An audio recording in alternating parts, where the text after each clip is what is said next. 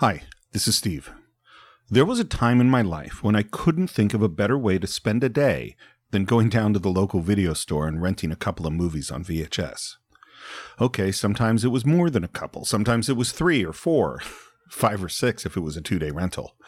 This is when I took those first tentative steps to becoming a cinephile. So, of course, included in those rentals were films by Welles, Kubrick, Kurosawa, David Lean, and Alfred Hitchcock.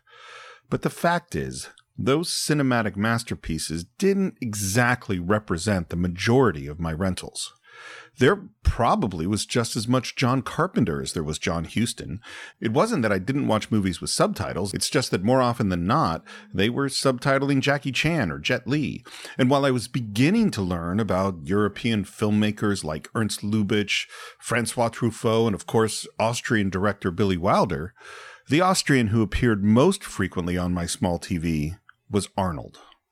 Now, I have no idea how many times I rented Conan, Commando, Raw Deal, Running Man, and of course The Terminator, but I actually believe it was his performance in John McTiernan's Predator that solidified his status as a bona fide movie star. Oh, and one more thing. You know, I realize I might have given the impression that I was somehow all alone with that stack of VHS tapes. Well, nothing could be further from the truth. 80s action movies were definitely a communal event, whether it was over a case of beers with some college friends or hanging with the gang at my apartment in Walnut Creek. Nobody watched an Arnold movie by themselves. And that's why John and I wanted to share our Predator experience with all of you. That's right, this Friday, April 16th at 2 p.m. Pacific Time, Predator is going live on our YouTube channel where we can't wait to share this classic 80s action movie with all of you.